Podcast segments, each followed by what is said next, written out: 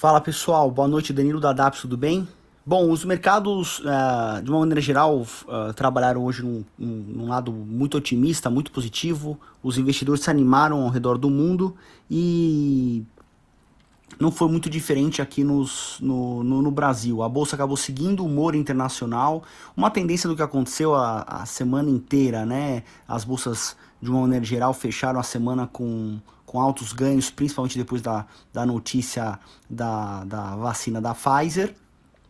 Mas voltando para o dia de hoje, a, a bolsa teve uma performance bem interessante, subiu 2,5% é, 10%, com, com fechamento de 104.600 pontos aproximadamente, e o dólar estava em 5,46.